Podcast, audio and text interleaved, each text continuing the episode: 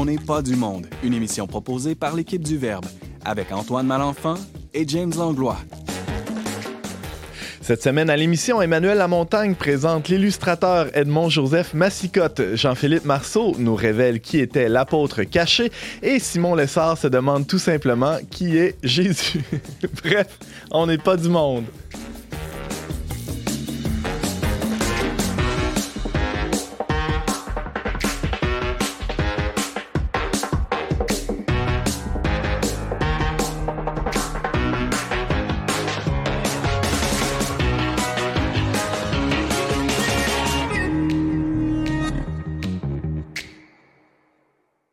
Bonjour à tous, bienvenue à votre magazine Foi et Culture. Ici Antoine Malenfant qui euh, manque s'étouffer dans un fou rire en compagnie du surprenant James Langlois. Bonjour James. Ouais, t'avais du plaisir à faire tes Beaucoup de plaisir, beaucoup de plaisir aujourd'hui.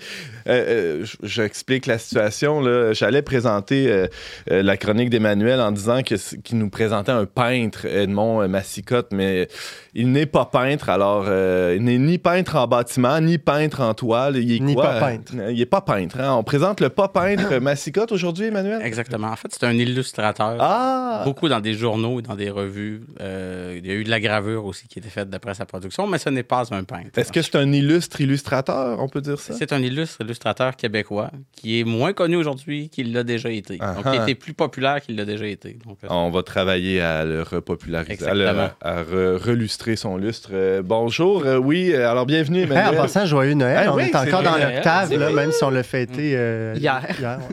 non, non, c'est Noël chaque jour. Noël jusqu'au 6 janvier. Noël everyday. Bonjour, euh, Simon. Joyeux Noël, Antoine. Joyeux Noël. Euh, toi, toi tu me poses une question de Noël. Là. ben oui, Noël, c'est la fête de Jésus. Ben, c'est qui Jésus? Euh, moi, quand t'as fêter quelqu'un, je me pose la question c'est qui? C'est la moindre des choses. Ce gars-là, il s'est pris pour Dieu. Euh, je me demande si c'était vrai ou pas. ça me fait penser quand mes enfants se font inviter à la fête de la petite Léa. C'est qui ça, Léa? C'est important de savoir. Hein, Exactement. Ah, bonne question. Simon, alors ça va être en toute fin d'émission. Merci d'être là. Ça fait plaisir. Jean-Philippe Marceau, bonjour. Allô? Un, thème de Noël, toi, aujourd'hui? Ou... Quand même, en fait. Ah! C'est la fête d'un apôtre euh, très près de Noël, la, fête de l'apôtre Saint-Jean. Puis, je suis content d'être là parce qu'il y a beaucoup d'histoires dans la Bible qui sont très mystérieuses et intéressantes sur Saint-Jean. Fait que je vais principalement vous parler de ça puis expliquer pourquoi il y a autant de mystères autour de Saint-Jean, justement. À suivre en deuxième segment d'émission. Merci d'être là, Jean-Philippe. Merci.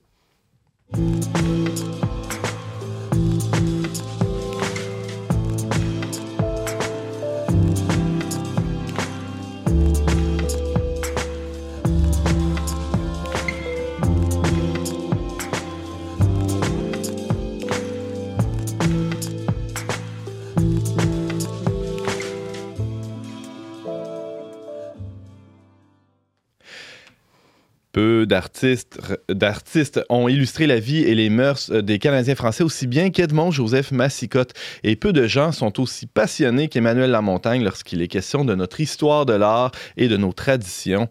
Emmanuel est donc avec nous aujourd'hui pour nous présenter Massicotte et son œuvre. Bonjour Emmanuel. Bonjour Antoine.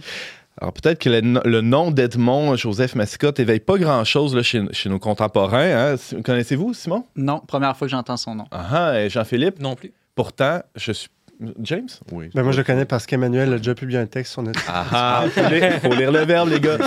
il y en a au moins un de la gang qui me lit. C'est bon à savoir. Mais euh, ben, pourtant, même si vous ne connaissez pas le nom, je suis à peu près certain que vous avez déjà vu une de ses illustrations. Euh, n'est-ce pas, Emmanuel? Il y a de fortes chances, parce que c'est quand même quelque chose qui est assez, euh, qui a été diffusé à assez grande échelle, puis qui est présent dans pratiquement tous les musées euh, du Québec. Il va y avoir une collection de mascottes, au moins quelques mascottes, euh, que ce soit dans les grands musées d'État comme dans les petits musées plus, plus régionaux, si on veut, ou même chez les antiquaires. Il y a de fortes chances ah que vous aviez déjà, déjà vu de, de, ces dessins dans ces endroits-là. Y a-t-il quelque part un musée consacré à lui dans son village natal? Pas que je sache. Ah, euh, je sais qu'au Musée des Beaux-Arts du Québec, ils ont l'entièreté de, de l'œuvre Massicotte. Euh, ben, en fait, un exemplaire de chacun euh, de, mhm. Du moins des dessins les plus euh, de ce qui était publié, là, notamment dans les recueils ou ce qui était vendu à, l'unité. Mais que je sache, il n'y a pas de musée euh, consacré à Edmond Massicotte. Pas parent avec François Massicotte non plus. Ça, je ne sais, je sais encore moins. D'autres questions pertinentes comme ça, James? on peut, à venir. À venir. Alors, Edmond Joseph Massicotte, on se situe où euh, dans l'histoire du Québec, Emmanuel Amont? Ouais, il est né en 1875 à Montréal. Il est mort également à Montréal en 1929. OK. Donc, c'est un artiste euh, illustrateur, comme euh, je disais. Euh, un pas peintre. Hein, il est pas, un pas, peintre, exactement. Parce que ce n'est pas un peintre. Ça, on l'a déjà dit. Oui, mais c'est important de le répéter. C'est ça. Pour quelqu'un qui ne connaîtrait pas du tout la façon qui serait la plus simple pour découvrir son œuvre, ce serait de consulter le livre Nos Canadiens d'autrefois, qui a été publié en 1923, donc de son vivant, qui est un recueil qui rassemblait euh, une bonne partie des œuvres qui avaient été produites à ce moment-là dans sa carrière. Évidemment, il a continué à produire après la parution euh, du livre, donc ce n'est pas l'œuvre entière, mais il y a une très grande partie. Euh, pour nos auditeurs, là, ça, c'est la, merveille de faire ça à la radio présentement, c'est que je peux pas vous montrer l'image. Mais je peux vous renvoyer vers le site de la Bibliothèque Archives nationales du Québec. si vous tapez tout simplement nos Canadiens d'autrefois dans l'engin de recherche, le site est, le, livre est disponible au grand complet, tout à fait gratuitement via les archives nationales. Donc, c'est assez, euh, facile à consulter. Ou juste en tapant mon mascotte dans Google Images, là, vous allez avoir une bonne idée euh, de quoi ça peut ressembler euh, visuellement. Pour l'avoir feuilleté avant la chronique, Emmanuel, ce recueil-là est il faut, le souligner, vraiment fascinant euh, pour plusieurs raisons. Il y en a une, c'est que chacune des œuvres, chacune des illustrations est accompagnée d'un texte euh, signé par un, auteur différent pour chacune des, douze œuvres et pas n'importe qui qui a signé ces, textes-là. Non, c'est ça. Il y, y, a 12 illustrations dans le, dans le, recueil euh, qui, qui tous accompagnés d'un texte qui n'a pas vraiment de lien avec l'illustration. C'est pas un cartel de musée, si on veut, le, texte. On est vraiment plus dans la promotion du régionalisme. Donc, on est dans l'idéologie. Euh, donc, on va avoir des gens comme Lionel Groux, euh, Marius Barbeau, le frère Marie-Victorin, euh, qui ont participé à la rédaction des textes en, lien avec la publication de, ce recueil-là et tout, tout ça s'inscrit dans le mouvement régionalisme dans un contexte social beaucoup plus global dans les euh, des, années 20 de, de, retour à la Terre euh, hmm. au Québec. La grande noirceur. il y a certains historiens qui vont appeler ça comme ça. Il y en a d'autres qui vont avoir quelque chose de plus euh, nuancé par rapport à ça. Si, on, veut, pour faire un... Qu'est-ce que le régionalisme? Ça, pour sortir un peu de la caricature, justement, de la, un peu simpliste de la grande noirceur. Euh, c'est que, que, les élites sociales, en fait, de l'époque, le clergé nationaliste en tête, euh, se voyaient comme les dépositaires, les défenseurs des traditions québécoises. Euh, donc, ça se présentait comme ils se présentaient tous un peu comme le rempart contre le dépérissement d'un certain mode de vie qui était plutôt rural, parce qu'il y avait mm. une grande urbanisation à l'époque.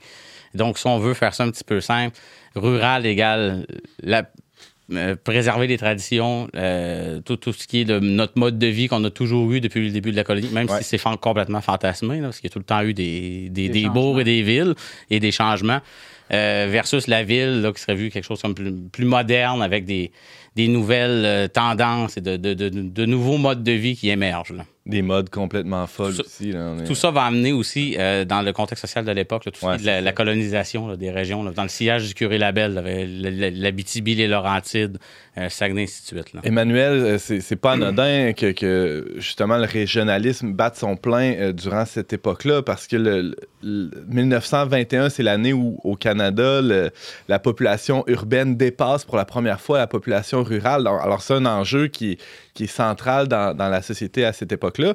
Euh, pour qu'on se fasse une idée de, de ce qu'on ait des images en tête de ce qui, ce qui, est représenté dans les illustrations d'Edmond Joseph Mascotte. Aurais-tu quelques exemples, Emmanuel? OK. Ben, dans le, ce recueil-là en particulier, on va avoir à la fois la représentation des traditions, euh, puis même, je dirais, dans l'œuvre de Mascotte, en général, dans, mhm. du moins de la partie régionaliste, parce qu'on va parler un petit peu plus tard de ses œuvres de jeunesse là, qui, sont à classer dans un, une autre, un autre registre, un autre registre esthétique et artistique.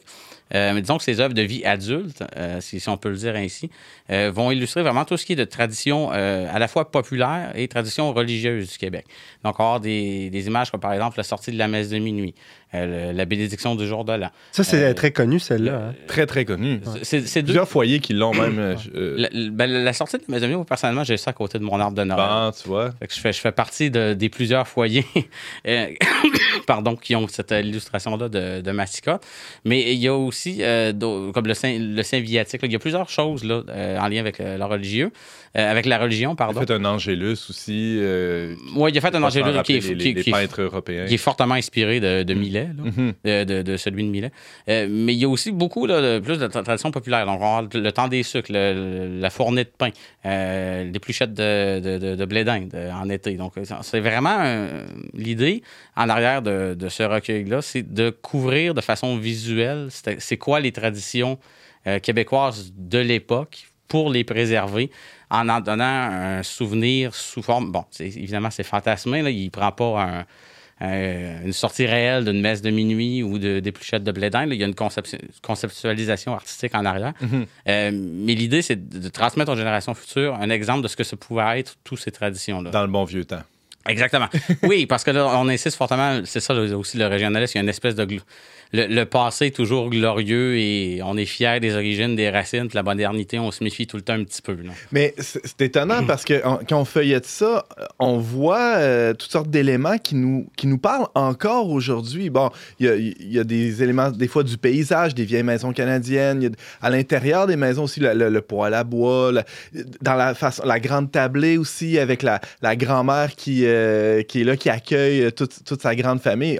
C'est des choses qu'on qui peuvent euh, connecter avec, bon, avec certaines réalités d'aujourd'hui, pas, pas notre quotidien comme c'était le cas avant, mais c'est pas juste fantasmé, Emmanuel. Non, non, c'est pas c'est fantasmé dans, dans, dans, le sens. Dans le traitement ou dans le. Ben, il faut pas voir ça comme une illustration de la réalité, comme je le disais. Donc, on n'est pas devant, disons, la représentation exacte de la sortie de la messe de minuit dans tel village. Pas du photojournalisme. Exactement, mm-hmm. c'est ça. C'est pas de la photographie. Il y a une conceptualisation artistique. Il y a quand même un message qui est voulu, c'est-à-dire de faire la promotion du régional. Les gens ont jamais l'air malheureux, là, vraiment. Non, c'est ça. Dans, dans bon, peut-être avec les derniers sacrements, là, il y a une œuvre qui qui, présente ça aussi.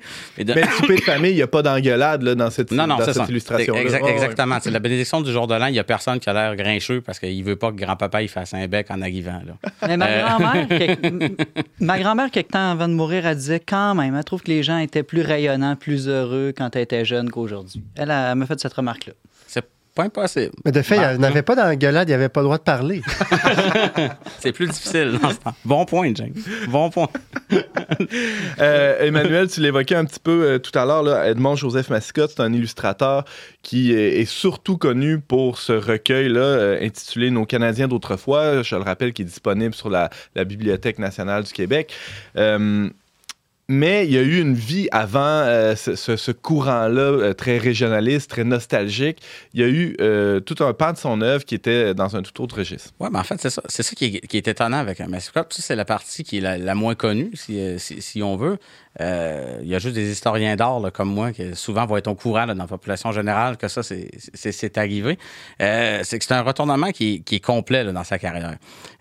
au début de carrière, les, ses sujets, sa technique de dessin se rapprochaient beaucoup euh, se rapprochait plutôt de la, mouvance moderniste euh, de l'époque. Euh, Edmond Joseph, il était très influencé par son frère, Édouard Zotic Massicotte, qui était un proche du mouvement symboliste, mais qui était aussi un historien, un journaliste, puis un critique littéraire. Et puis, c'est son frère qui va lui donner sa première chance, hein, comme quoi que les relations pour avoir des jobs, ça a toujours fonctionné de la, même façon. donc, c'est grâce à lui qu'il a eu ses premières tribunes dans les revues Le Monde illustré et L'Écho des jeunes. donc, à cette époque-là, Edmond, il dessine surtout pour les journaux de la région de Montréal. Parce que c'était fréquent à l'époque que les, que les publications euh, imprimées, ben, tout était imprimé à l'époque, mais euh, euh, engageaient des illustrateurs pour, pour accompagner les textes. Il y avait beaucoup moins de photographies ben qu'aujourd'hui dans tout ce qui est de périodiques, de, éphémères, de, journaux, de, publications de, revues. Donc, il y avait des illustrateurs qui étaient engagés pour faire les dessins dans, dans, ces revues-là, pour illustrer les articles. il n'y avait pas encore l'intelligence artificielle. non, il y avait, non plus. Mais qui était obligé de recourir à des vraies intelligences. À des vraies intelligences, à des vrais artistes. Donc, à ce moment-là, euh, de, son début de carrière, de sa, jeunesse, avec son, frère qui, est dans cette mouvance-là symboliste et, qui l'influence, euh, Massicotte, lui, il est plutôt porté vers euh, tout ce qui est l'art nouveau. Donc, il, va être très influencé aussi par un peintre tchèque qui s'appelle Alphonse Moucha.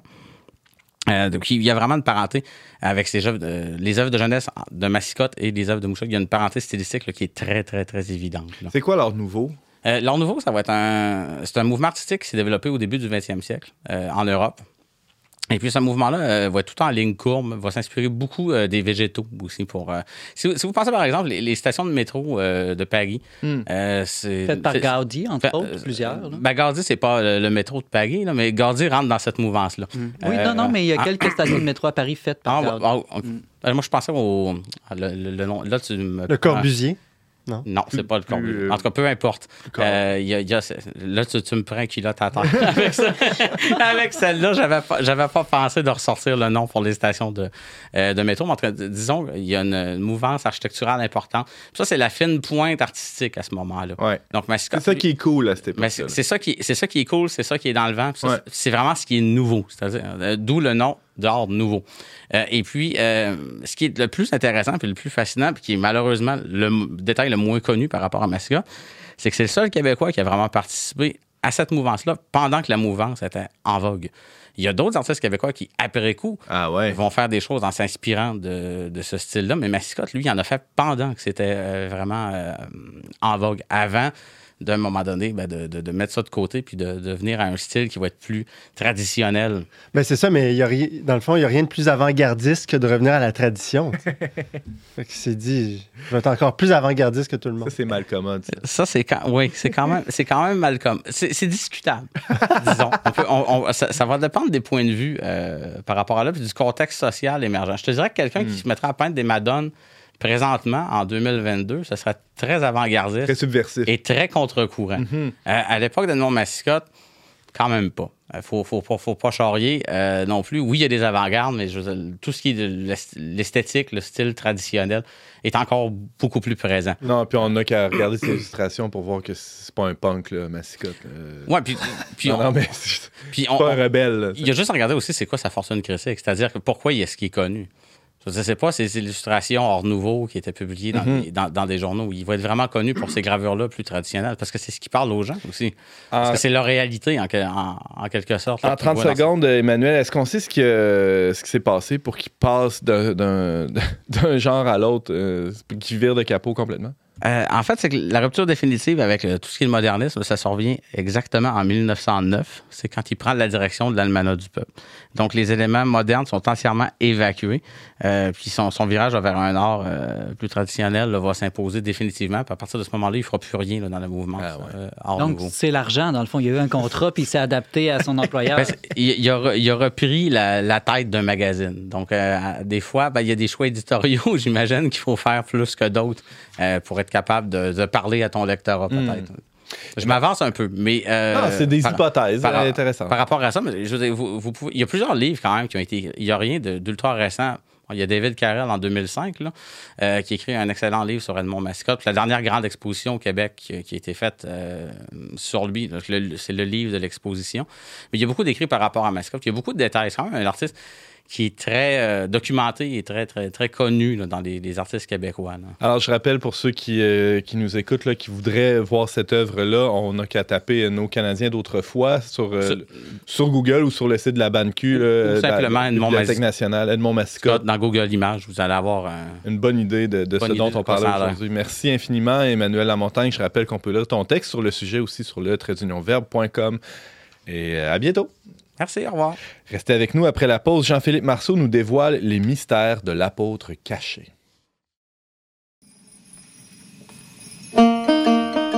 Noël, c'est la fête qui relie le ciel et la terre. Et tous ceux qui s'aiment. Cette année, en préparant vos cadeaux, aidez l'équipe du Verbe à faire le lien avec tous ceux qui cherchent le vrai sens de Noël en contribuant à notre campagne majeure Faites, le, lien. Faites le lien entre Saint-Nicolas et le Père Noël.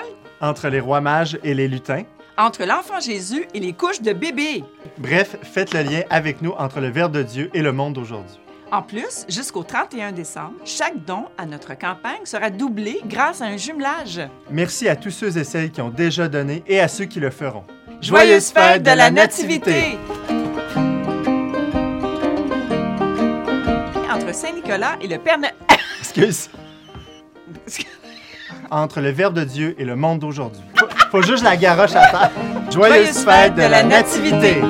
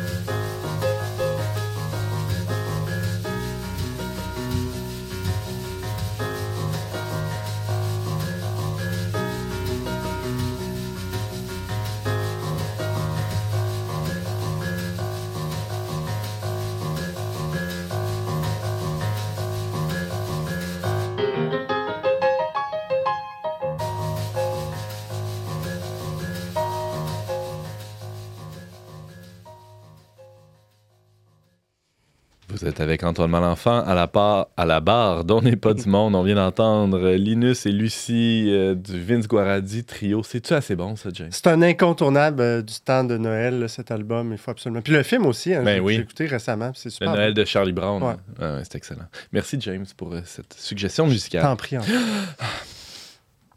Dans les premiers textes chrétiens, l'opposition entre les apôtres Pierre et Paul est aussi convenue que documentée et aussi commentée. Euh, L'institution versus l'évangélisation, hein, c'est assez, euh, assez connu. Mais cette opposition en cache une autre, euh, cette fois mettant côte à côte Pierre et euh, justement un apôtre caché. Le chroniqueur Jean-Philippe Marceau a voulu explorer aujourd'hui avec nous cette opposition. Salut Jean-Philippe. Salut Antoine. Alors dis-nous tout sur cet apôtre mystère. Je dis l'apôtre mystère puis l'apôtre caché parce que c'est intéressant. Dans l'évangile de Saint Jean, Saint Jean se mentionne jamais lui-même de nom. Mm. Il est toujours décrit comme l'apôtre que Jésus L'autre, aimait. ouais. c'est ça. Exact. Puis il y a plein d'histoires intéressantes dans cet évangile-là qui vont principalement contraster Pierre et Jean. Il y a d'autres personnages aussi que ça vaut la peine de mentionner, d'autres genres d'opposition. Mais j'avais envie de vous en parler parce que c'est mystérieux, c'est pas très connu. Puis en plus, sa fête, c'est justement autour de Noël. Il y a plusieurs histoires qui vont mettre justement Saint Jean très près du cœur de Jésus. On a l'idée que Saint Jean est comme au centre, ce que c'est comme une figure monastique qui reste toujours autour de Jésus. Fait que même dans ce cas-ci, ben, il est autour de Noël, autour du solstice d'hiver. C'est vrai. En contraste avec Pierre, dont euh, la, la fête est euh, pratiquement au solstice d'été. là. À C'est l'autre le- bout de l'année complètement. Exact, 29 juin. Fait qu'on voit déjà le contraste qui arrive. Puis, pour bien le comprendre, c'est le fun, je pense, de prendre surtout des histoires. Il y a beaucoup d'histoires, comme j'ai dit, dans l'évangile de Saint Jean lui-même sur le contraste entre Saint-Pierre et Saint-Jean. Puis, je ne mentionnerai pas toutes par souci de temps, mais je vais quand même en prendre quelques-unes pour montrer un peu c'est quoi l'idée. Une que j'aime bien, puis qui met sur la table assez rapidement le pattern, c'est la dernière scène. Hmm. Pendant la dernière scène, il se passe beaucoup de choses, mais une des choses qui se passe, c'est que Jésus va dire à ses apôtres qu'il y en a un d'eux qui va le trahir. Puis pendant que Jésus dit ça, ben, les apôtres se demandent évidemment, mais ça va être qui qui va, qui va trahir Jésus. C'est-tu moi, c'est-tu lui, nanana, ouais. Puis lui qui pose la question, ben, c'est le chef des apôtres, on- c'est pas surprenant, c'est Pierre comme qui va prendre l'initiative de poser la question. Mais ce qui est intéressant, c'est qu'il ne pose pas la question à Jésus directement. En fait, il la pose à Saint Jean. Puis sur le texte, c'est écrit justement que Saint Jean, c'était l'apôtre que Jésus aimait, qui était sur la poitrine du Christ. Après ça, Saint Jean demande à Jésus, puis Jésus va dire à tout le monde que, ben là, il, il utilise quelque chose de compliqué pour le dire, mais il va dire que c'est Judas qui l'a trahi. Fait que ça, c'est une des histoires où on peut voir ce genre de, structure-là apparaître, où le chef actif des apôtres, Saint Pierre, va avoir tendance à parler à Saint Jean pour que Saint Jean intercède auprès Ouais, c'est de ça, il y a une intercession. C'est ça la définition même là, d'une intercession. ouais, c'est- Exact. Comme Marie, d'ailleurs, qu'on voit souvent proche de Saint-Jean. là. Exact, au pied de la croix. Puis les deux, c'est des figures monastiques qui vont jouer ce rôle-là de contemplatif dans le reste de l'imagination de l'Église. Puis une autre. Euh, une alors, excuse-moi, je t'interromps. Alors qu'on n'imagine pas du tout Pierre comme un être euh, contemplatif, euh, tu dis monastique, là, dans l'introspection. on, on l'imagine pas du tout comme ça. Et on a même des indices dans l'Évangile que c'est pas son, son genre, pantoute. Non, c'est ça. On dirait que ben, justement, Saint Jean va agir puis réagir rapidement. Puis ça donne une force quand même à Saint Pierre que Jésus va utiliser pour en faire justement la pierre sur laquelle il va fonder son Église, comme pour faire grandir quelque chose concrètement dans le monde. On dirait que Jésus a choisi Saint Pierre, mais ça va faire que des fois, Saint Pierre manque un peu de contemplation puis il fait des erreurs. il se précipite un petit peu. C'est le premier à dire que Jésus, c'est le Christ, comme il reconnaît ça. Mais comme tout de suite après, il dit à Jésus qu'il n'y a pas besoin de mourir. Euh, puis il, va, il a l'affaire, tout va être correct. Puis là, Jésus, il répond que derrière moi, Satan. Fait que souvent, Saint-Pierre va faire ce genre de, de, de pas là où il va agir dans une direction géniale. Puis ensuite, comme il perd un peu de vue, qu'est-ce qui se passe? Il fait une grosse erreur. Comme quand il marche sur l'eau, c'est génial. Il est capable de dire toi, Jésus, tu marches sur l'eau, je sais que si je te suis, je vais être capable de le faire aussi. Fait que là, il va. Puis là, pas longtemps après, il perd la foi puis il tombe dans l'eau. il y a souvent ce genre de dualité-là que tu as dans Saint-Pierre, dans le monde de l'action. C'est pas le genre de dualité qu'on va trouver chez Saint-Jean. Saint-Jean mhm. va rester au centre puis il fera pas ce genre d'erreur-là. Ah, on voyait euh, Saint-Pierre sur l'eau. Il y a un autre exemple où euh, ça se passe sur l'eau, où il y a cette euh, opposition-là entre Saint-Pierre et Saint-Jean. Exact. Une autre histoire drôle, intéressante qu'on voit dans les évangiles, surtout dans l'évangile de Saint-Jean, justement, c'est après que Jésus soit ressuscité, il y a plusieurs moments où Jésus apparaît, ensuite il, il disparaît pendant plusieurs jours avec les apôtres. Dans un moment où Jésus est plus là, Saint-Pierre amène les disciples pêcher sur l'eau. On voit encore Saint-Pierre qui est la personne active. OK, on va faire quelque chose. Euh, il amène d'autres apôtres avec lui, c'est encore le chef. Là, ils sont sur l'eau, ils pêchent toute la nuit, ils n'attrapent absolument rien. Quand ils retournent sur la rive, il y a quelqu'un sur la rive qui leur dit de lancer leur filet dans l'eau. À leur grande surprise, ils attrapent 153 poissons tout d'un coup. Puis là, la personne qui reconnaît qu'est-ce qui est en train de se passer, c'est Saint Jean. Donc, c'est le contemplatif qui a la perception des réalités cachées. Il voit, OK, cette personne-là sur la rive, c'est Jésus. Puis là, c'est intéressant parce que dès qu'il dit ça, Saint-Pierre va sauter dans l'eau. Attends, il se met tout nu avant, me semble. En fait, il était, il était probablement tout nu ou en soignement dans le bateau. C'est dur à dire pourquoi, probablement parce que c'est une question de, propreté pendant que tu pêches. Mais ça, il commence par se mettre d'événements, puis après ça. Ah non, c'est ça, il, se rhabille. Ouais, ça me semble, il se rhabille, puis après ça, il saute dans l'eau. Mais la personne qui agit, Saint-Pierre, comme, n'hésite pas à se garacher. Ce qui est drôle, c'est que Pourtant, on sait que Saint Jean est frère avec Saint Jacques, il était reconnu comme étant les frères, les fils du tonnerre. Donc, puis il y avait un tempérament, puis aussi il était proche de Pierre parce que c'était tous les trois des pécheurs. Donc forcément, tu sais, qui se ressemblent, ça semble un peu, là, mais on n'a pas beaucoup de traces de, en tout cas du moins dans l'Évangile, que tu sais, Saint Jean avait un tempérament très bouillant.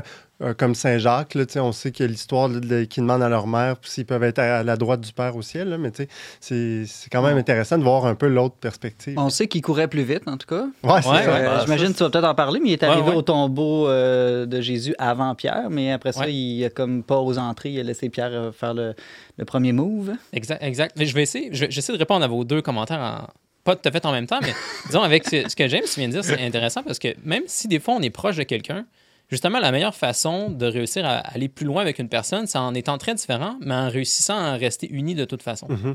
Fait que, on dirait par exemple que là, les structures qu'on voit chez Saint-Pierre puis Saint-Jean, c'est des structures qui étaient comme unies en une personne dans Jésus. Jésus, c'était le contemplatif parfait, puis aussi l'actif parfait. Il y avait des moments de prière parfaite, puis il y avait aussi des moments où il agissait dans le monde très concrètement, mais sans se perdre comme Saint-Pierre le faisait. Nous, on n'est pas parfait comme Jésus, fait que cette structure-là qui est parfaite dans Jésus, dans une personne, elle peut être on dirait, reproduite dans deux personnes, donc entre Saint-Pierre et Saint-Jean. Saint-Pierre qui va agir, il essaie d'agir au moins comme Jésus agit, puis Saint-Jean qui essaie de prier comme Jésus priait. en fait, je pense que s'ils restent unis, s'ils restent en amour dans le corps du Christ, ils sont capables d'être en fait très proches puis très différents en même temps. Comme dans un couple, ça peut être ça aussi. Là, en fait, mm-hmm. avec le mariage, souvent le mari puis la femme deviennent plus différents avec le temps, mais s'ils restent plus unis, ils sont capables d'aller beaucoup plus loin que ce qu'ils faisaient avant. Mm. Pierre et Jean sont capables de donner une meilleure image du Christ ensemble, ironiquement s'ils deviennent plus différents les uns de l'autre. Mais en restant. Mais parce que unis au Christ, c'est ça. Puis là, justement, c'est intéressant de savoir comment est-ce que tu restes uni dans une circonstance comme ça. on pourrait se demander ben, pourquoi est-ce que Jésus n'a pas fondé son Église sur Saint-Pierre si Saint-Pierre ne fait pas d'erreur? C'est quand même une bonne question parce que Saint-Pierre, ben justement, il a, il a, il a euh, renié. Tu veux dire Saint-Jean? Non. Euh, Saint-Pierre? Saint-Pierre, il a renié Jésus. Je ne sais pas ce que j'ai dit. Je voulais dire. Judas a renié Jésus. Ben, Saint-Pierre Saint-Pierre a, Saint a renié, qui était le disciple de, de Jésus. Puis, Saint-Pierre, comme je dit tantôt, il est tombé dans l'eau, il a dit à Jésus qu'il devait se battre, etc. Alors pourquoi le Christ n'a pas simplement remis les clés à Jean plutôt qu'à Pierre? C'est ça, la question. C'est une bonne question qu'on peut se demander. S'il était si proche de lui, puis euh, si contemplatif, si priant, ça me semble... En tout cas, moi, à la place de Jésus, c'est ce que j'aurais Puis on a une histoire, justement, que Simon a évoquée qui permet de comprendre un peu qu'est-ce qui se passe. Je pense au moins donner un indice pour après comprendre la solution. Euh, reviens sur l'épisode quand même, là, pour que tout le monde l'ait bien en tête. Exact. Fait que là, on est la résurrection vient juste, de se produire. Mhm. Le tombeau est vide. Marie-Madeleine l'a vu en premier. Marie-Madeleine retourne voir les apôtres, leur dire que le tombeau est vide. Puis là, dès que les apôtres ont cette information-là, le premier qui réagit, justement, c'est Pierre, et qui part à la course vers le tombeau. Comme Simon a dit, par exemple, c'est Saint-Jean qui court plus vite. Plus jeune aussi. Il est plus jeune. Puis aussi, je pense, c'est un, un renvoi au fait qu'il est plus contemplatif, qu'il est plus proche du cœur du Christ. Il y a un accès privilégié, on peut dire, au mystère, au tombeau. Mais là, c'est vraiment intéressant parce que, comme Simon a dit, une fois qu'il arrive au tombeau, il rentre pas tout de suite, il attend. Il reste dehors. C'est juste qu'il regarde puis il attend. Là, Saint-Pierre arrive. Saint-Pierre, c'est lui qui va rentrer en premier, puis après ça, Saint-Jean va rentrer. C'est même dans le texte que Saint-Jean va voir puis il va croire. Ça dit quand même que les disciples ne comprenaient pas tout à fait, mais on a quand même une indication comme quoi la personne qui a un accès privilégié au mystère, c'est Saint-Jean, mais Saint-Jean respecte la priorité de Saint-Pierre. Puis, dans l'histoire de l'Église, on a plusieurs exemples de ça, je pense. Le, cette structure-là qu'on voit entre Saint-Pierre et Saint-Jean, comme j'ai dit plus tard, qui permet de faire grandir dans l'histoire de l'Église une structure qui existe déjà dans Jésus. On peut la voir aussi dans le reste de l'Église, où il y a une branche euh, qui est comme Pierre, puis une branche qui est davantage comme Jean. Une branche plus active, une branche plus contemplative. Exemple. Mais Ouais. Non, j'allais dire aussi, dans l'Église, il y a ce qu'on appelle en théologie le principe pétrinien. Tu sais, c'est un peu l'aspect euh, institutionnel, hiérarchique de l'Église. Puis... Oui, mais ça, ça, ça, ressemble à ça. Il y a l'aspect pétrinien, puis l'aspect aussi joannien qu'on peut dire.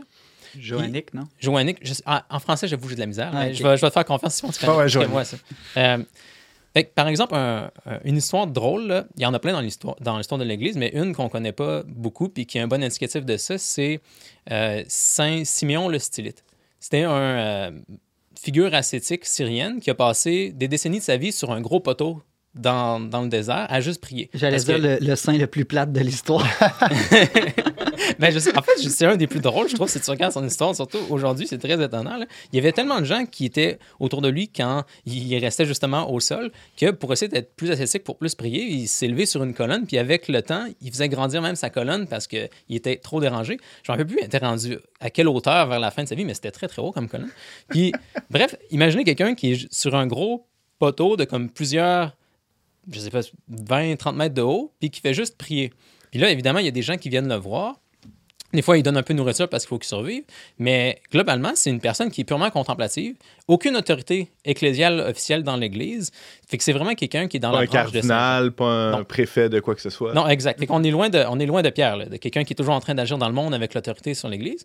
Mais vu que c'était une figure qui avait visiblement beaucoup de, d'amour pour Dieu, puis quelqu'un qui était visiblement très mystique, ben, il est devenu ami avec beaucoup d'évêques, avec beaucoup même d'empereurs de l'époque, beaucoup, de gens qui respectaient son opinion. Et quand est arrivé le concile de Chalcédoine, il y a des, des évêques, etc., qui venaient lui parler pour lui demander c'était quoi son opinion sur le concile, et qui finissaient par avoir une influence assez importante sur l'Église, même si officiellement il n'y avait pas le moins de pouvoir il était un intercesseur, on peut dire, pour la branche active de l'Église, de la même façon que Saint-Pierre, euh, que Saint-Jean, pardon, l'était pour Saint-Pierre. Un peu comme Catherine de Sienne aussi avec les papes. Euh, avec le pape, elle, a été une, plus qu'une conseillère, elle a été vraiment, elle a intercédé auprès, auprès du Seigneur pour eux, non? Oui, exact. Tu peux dire ça, que ben, il y avait des disputes euh, à l'époque de Sainte Catherine de Sienne. Ben, beaucoup de gens qui étaient déçus parce que le pape était à Avignon euh, en France au lieu d'être en Italie depuis environ 70 ans. C'est dur de dire exactement qu'est-ce qui se passait, qu'est-ce qui se passait pas, mais une chose qui semble être certaine, c'est qu'il y a beaucoup de gens qui, euh, ça leur donnait une mauvaise image au moins de la papauté. Ils pensaient que le pape était peut-être à la botte du roi de France, etc. Hmm.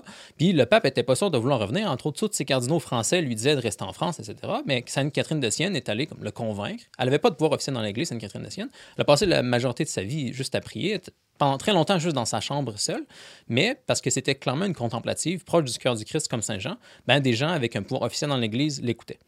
Mais là, pour revenir à ce qu'on disait plus tôt sur ben, pourquoi est-ce que à ce moment-là, c'est pas des contemplatifs directement qui mènent l'Église, ben, Saint Siméon, Sainte Catherine euh, ou Saint Jean, ils vont intercéder auprès de Dieu pour la branche active, mais ils essaient jamais de prendre la place de la branche active de l'Église.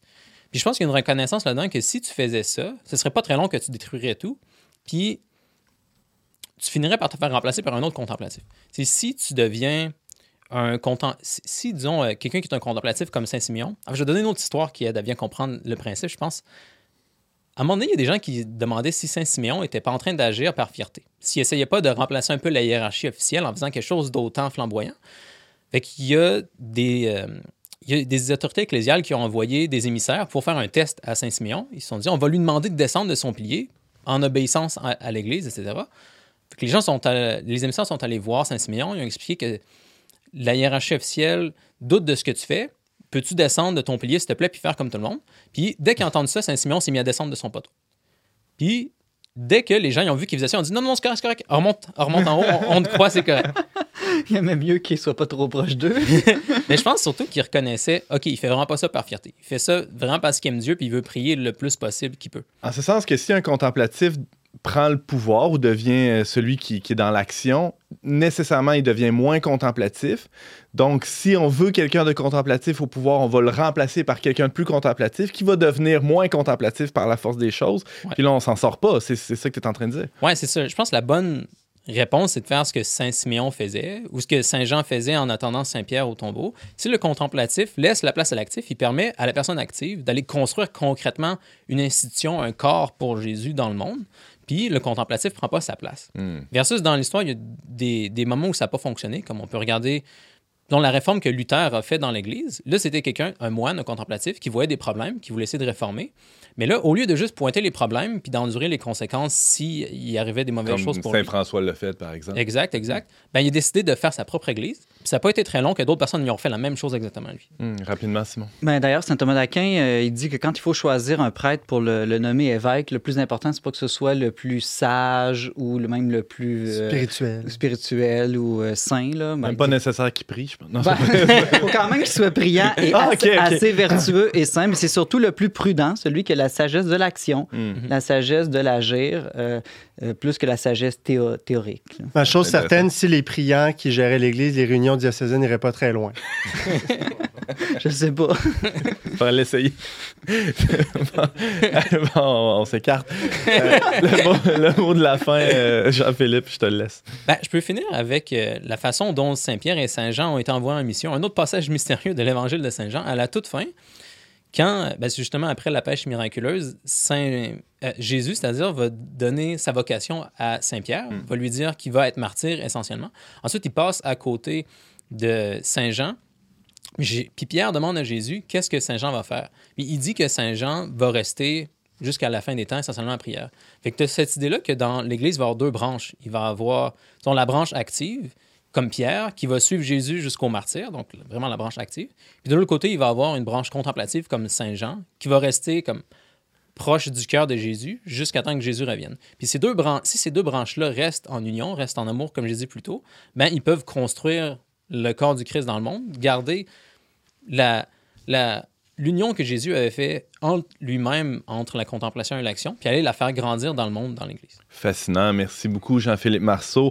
Euh, tu es blogueur et éditeur pour The Symbolic World et euh, on peut t'entendre chaque mois On n'est pas du monde et te lire aussi. Tu vas avoir un, texte sur le sujet euh, disponible cette semaine sur leverbe.com. Merci encore. Merci. On fait une petite pause musicale et tout de suite après, Simon pose une question aussi simple que lourde de conséquences.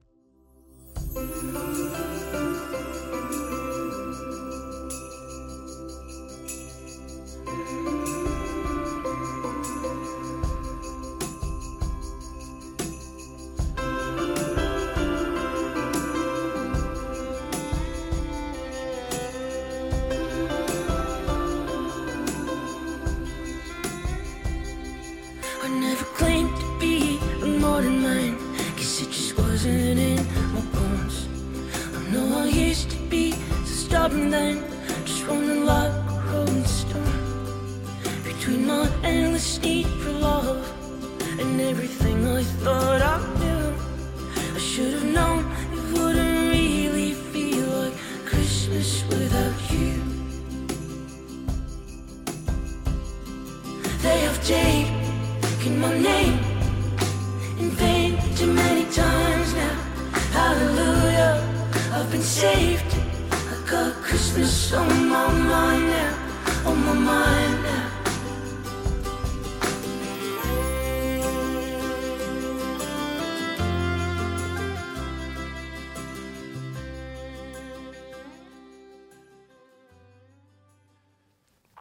C'est toujours Antoine Malenfant au micro d'On n'est pas du monde. Qu'est-ce qu'on vient d'entendre, James? C'est Christmas on My Mind d'Eliott Maginot. Eliott Maginot qui sort une tourne de Noël à chaque année. C'est Oh. habitude. C'est cute.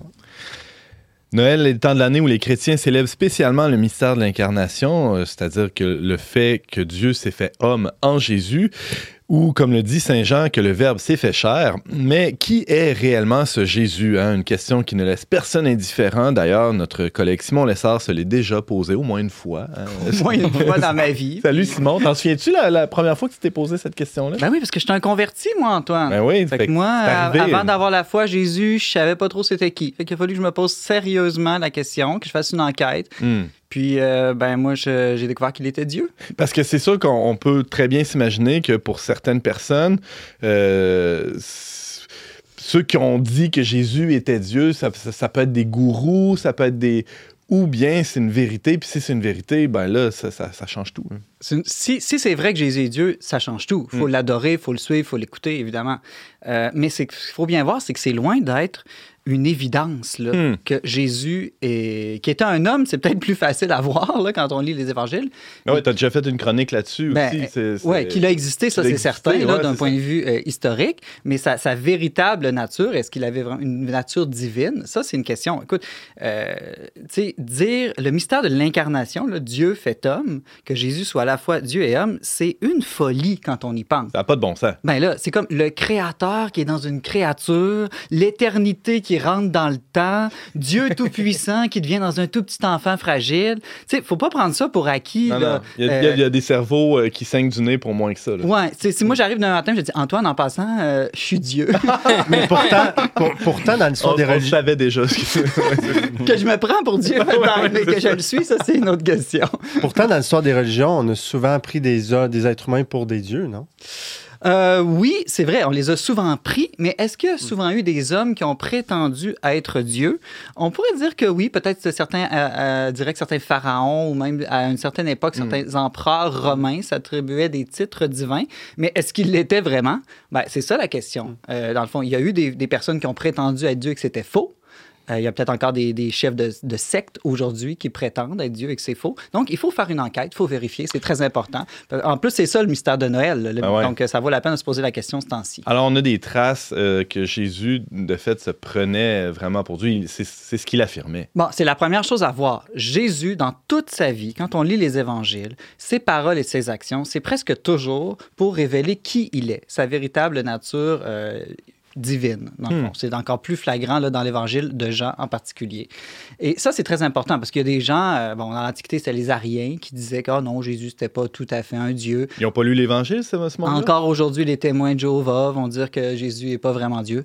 Pourtant, euh, ça ne prend pas une lecture très euh, de spécialiste là, pour conclure à ça. Des exemples. Ben, D'abord, Jésus pardonne les péchés. Donc, il va dire au paralytique, Mon enfant, tes péchés sont pardonnés. C'est quoi tout de suite la réaction des scribes a fait- après ça? Ah, pourquoi celui-là parle-t-il ainsi? Il blasphème. Qui donc peut pardonner les péchés, sinon Dieu seul? Euh, dans le fond, pourquoi est-ce que Dieu seul peut pardonner les péchés? Je veux dire, moi, plutôt, on peut se pardonner, là, si Ben on ouais. s'offense. ouais. Mais l'idée, c'est qu'un Si péché... on, si on veut, là. Si on veut. Ça reste à voir. Mais euh, dans, dans le fond, c'est que l'idée, un péché, c'est pas juste faire le mal. C'est faire un mal qui offense Dieu.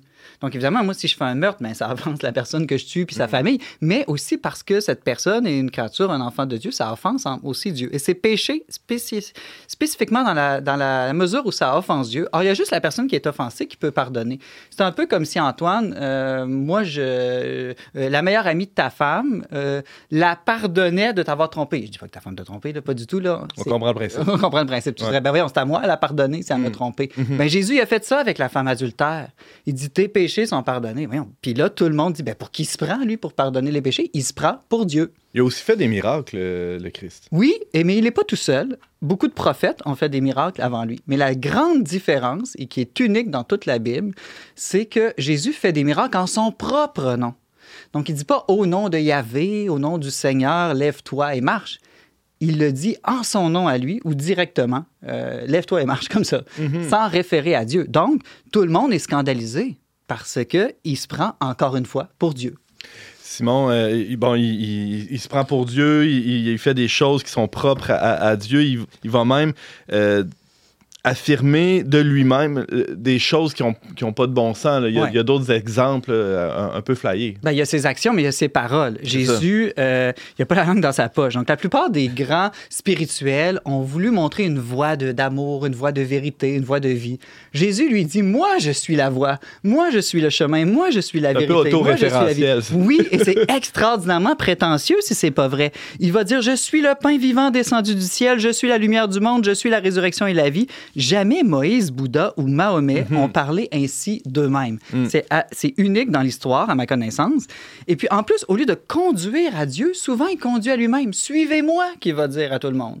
Puis après ça, il va dire, je suis la porte, il faut que tout le monde passe par moi pour être sauvé. Euh, celui qui m'a qui vu a vu le Père, hein, qui s'identifie carrément à Dieu en disant ça. Le Père et moi, nous sommes un.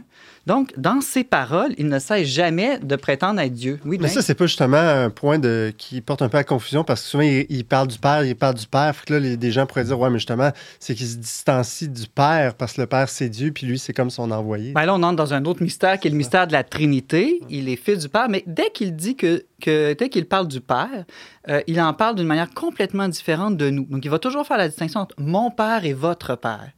Donc ça, c'est pas bien pour montrer que oui, on peut tous être enfants de Dieu en un sens, mais lui, il n'est pas fils de Dieu dans le même sens que nous. Votre père, c'est Satan à un moment donné aussi. ça, c'est très différent. il dit avant, il dit aux Juifs de son temps, avant Abraham, j'étais. Hmm. Exactement. Ah, et ben, ça, c'est le plus important, James. et c'est même là qu'on va décider de le mettre à mort. parce que là, c'est. La syntaxe est même différente. Avant Abraham, je suis. Ouais, exact. Selon les traductions. je suis, là, quand on est un juif, c'est le nom de Dieu révélé à Moïse. Je suis. Je pensais que tu allais dire c'est Jésus sans le i. Aussi, ça c'est un beau jeu de mots en français, mais ça marche pas ah, dans toutes les langues. Donc, dire je suis, tous les Juifs comprenaient que c'est pas qu'il avait pas terminé sa phrase. qui, qui, se prenait pour Dieu. Puis en plus, il dit avant Abraham, fait qu'il est en train de dire qu'il est éternel. Hmm. Il y a juste Dieu qui est l'éternel. Tous les autres, on est dans le temps, on a eu un début, on aura une fin, etc. Et c'est vraiment à ce moment-là. Donc, pourquoi je dis tout ça? Fait que la première chose à clairement voir, c'est que Jésus se prend pour Dieu, dit qu'il est Dieu, tout le temps, toute sa vie, de différentes manières. Euh, autant par ses paroles que par ses actes. Et c'est ça, euh, c'est ça l'histoire euh, fabuleuse des évangiles. Il y a une sorte d'acte, on, a on a passé rapidement là-dessus, mais les miracles, il y, en a des, des, tellement flamboyants qui laissent pas beaucoup de doute sur sa, sa, sa divinité, non? Ben, c'est surtout, Antoine, que oui, Jésus fait de très nombreux miracles, et ça, c'est très important pour venir authentifier que sa parole est vraie. Parce que quelqu'un pourrait dire, bon, mais c'est beau, Simon, là, oui, c'est vrai que Jésus s'est pris pour Dieu, mais il l'était peut-être pas. Hmm. Comment on sait que c'est vrai? Donc, comme euh, si un pharaon, un empereur romain dit qu'il est Dieu, ça ne veut pas dire que c'est vrai. Mais c'est le miracle qui devient comme la signature de Dieu.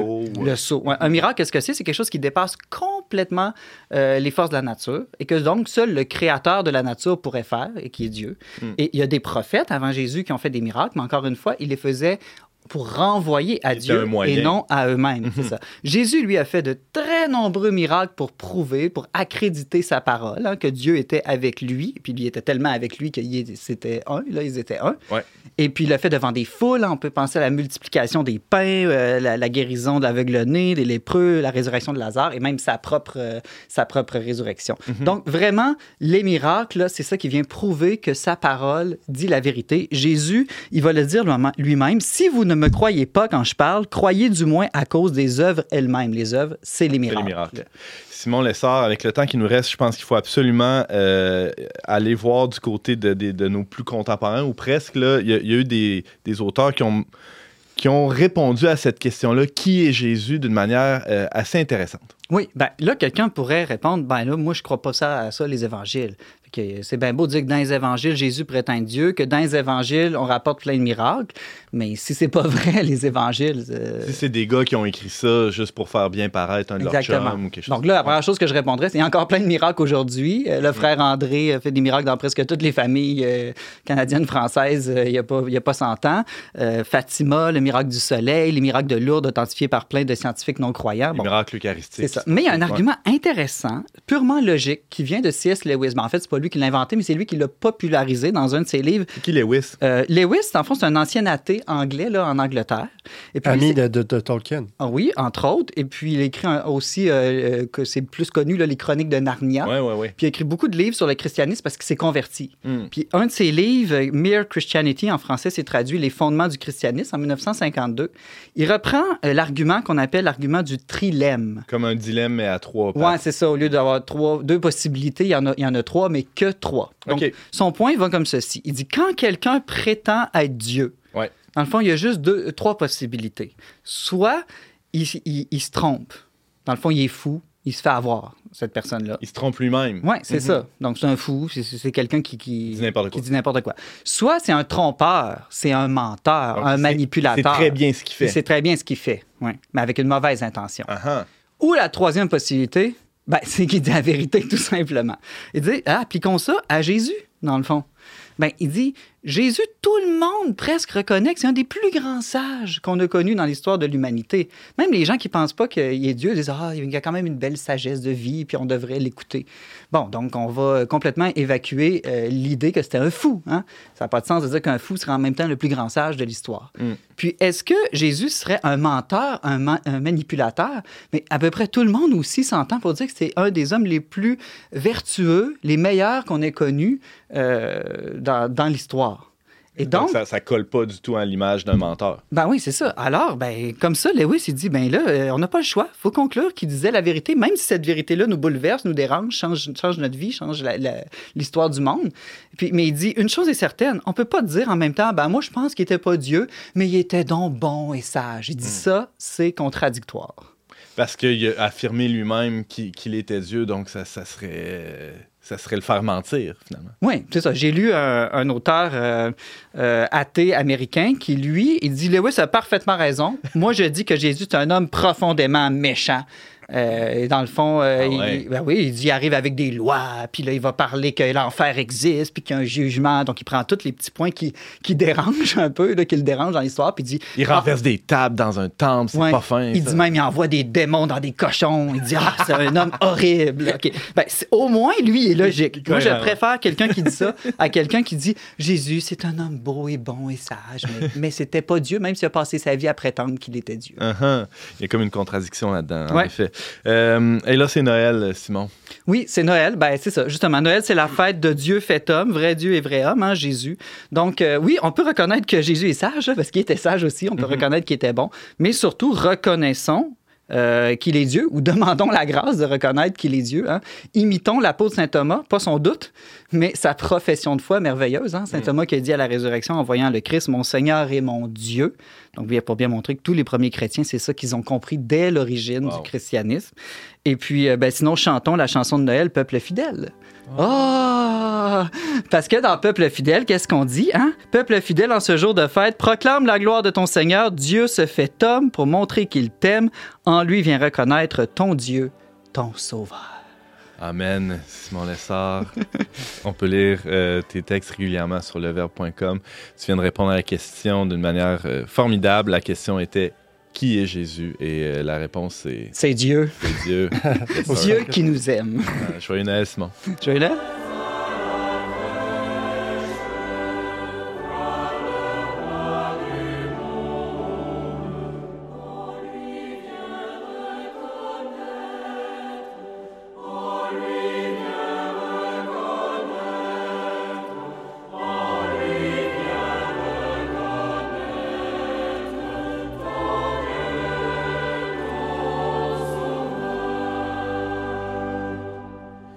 C'est déjà tout pour euh, cette émission dont n'est pas du monde, mais euh, selon la tradition, c'est Noël, c'est les traditions, on, y va avec les suggestions culturelles de nos chroniqueurs. Simon, commençons avec toi. Ben, vu que c'est Noël, j'ai une suggestion spirituelle, en fait. Euh, c'est une application pour les téléphones mobiles qui s'appelle Rosario. C'est fait par Osana. Osana, c'est un, site Internet qui fait la promotion de la prière. Avec un Z? Hein, oui, je pense que c'est ça. Donc, mm. Rosario d'Osana. Et, et, dans le fond, c'est simple. C'est on veut tout prier plus, on aimerait ça même des fois faire le chapelet, mais dans le fond, après deux jours, on abandonne. Mhm. Dans le fond, cette application, qu'est-ce qu'elle fait? Elle dit. Elle t'envoie des chocs électriques quand t'oublies. elle peut t'envoyer des notifications, mais elle fait vraiment mieux que ça. Elle, crée que cinq de tes amis, cinq, cinq amis ensemble, s'engagent pour une intention précise à prier juste une dizaine par jour. Elle t'accompagne, elle te dit le mystère, la petite méditation, puis quand c'est fait, tu dis j'ai pris, puis là, pouf, tu reçois une notification que ton ami, lui, il vient de faire sa dizaine. fait que tu fais, oh merde, moi, faudrait bien que je fasse la mienne aussi, sinon, à la fin de la journée, ils vont voir que je suis le seul à pas l'avoir fait dans le groupe. Donc, non, mais c'est pas pour la culpabilité, évidemment. Non, non, non. C'est pour euh, se réunir parce que, comme je les ai dit, quand deux, trois, quatre ou cinq sont réunis ensemble et demandent une chose, hein, se mettent d'accord pour demander une chose, ben, ils nous exaucent. Donc, euh, puis si tu veux prier plus qu'une dizaine, ben, tu te fais cinq chapelets euh, comme ça avec des amis. Comment ça s'écrit? Rosario, R-O-S-A-R-I-O, par Osana. Donc, mettez par Osana si vous le cherchez dans les moteurs de recherche. Merci, Simon Lessard. Jean-Philippe.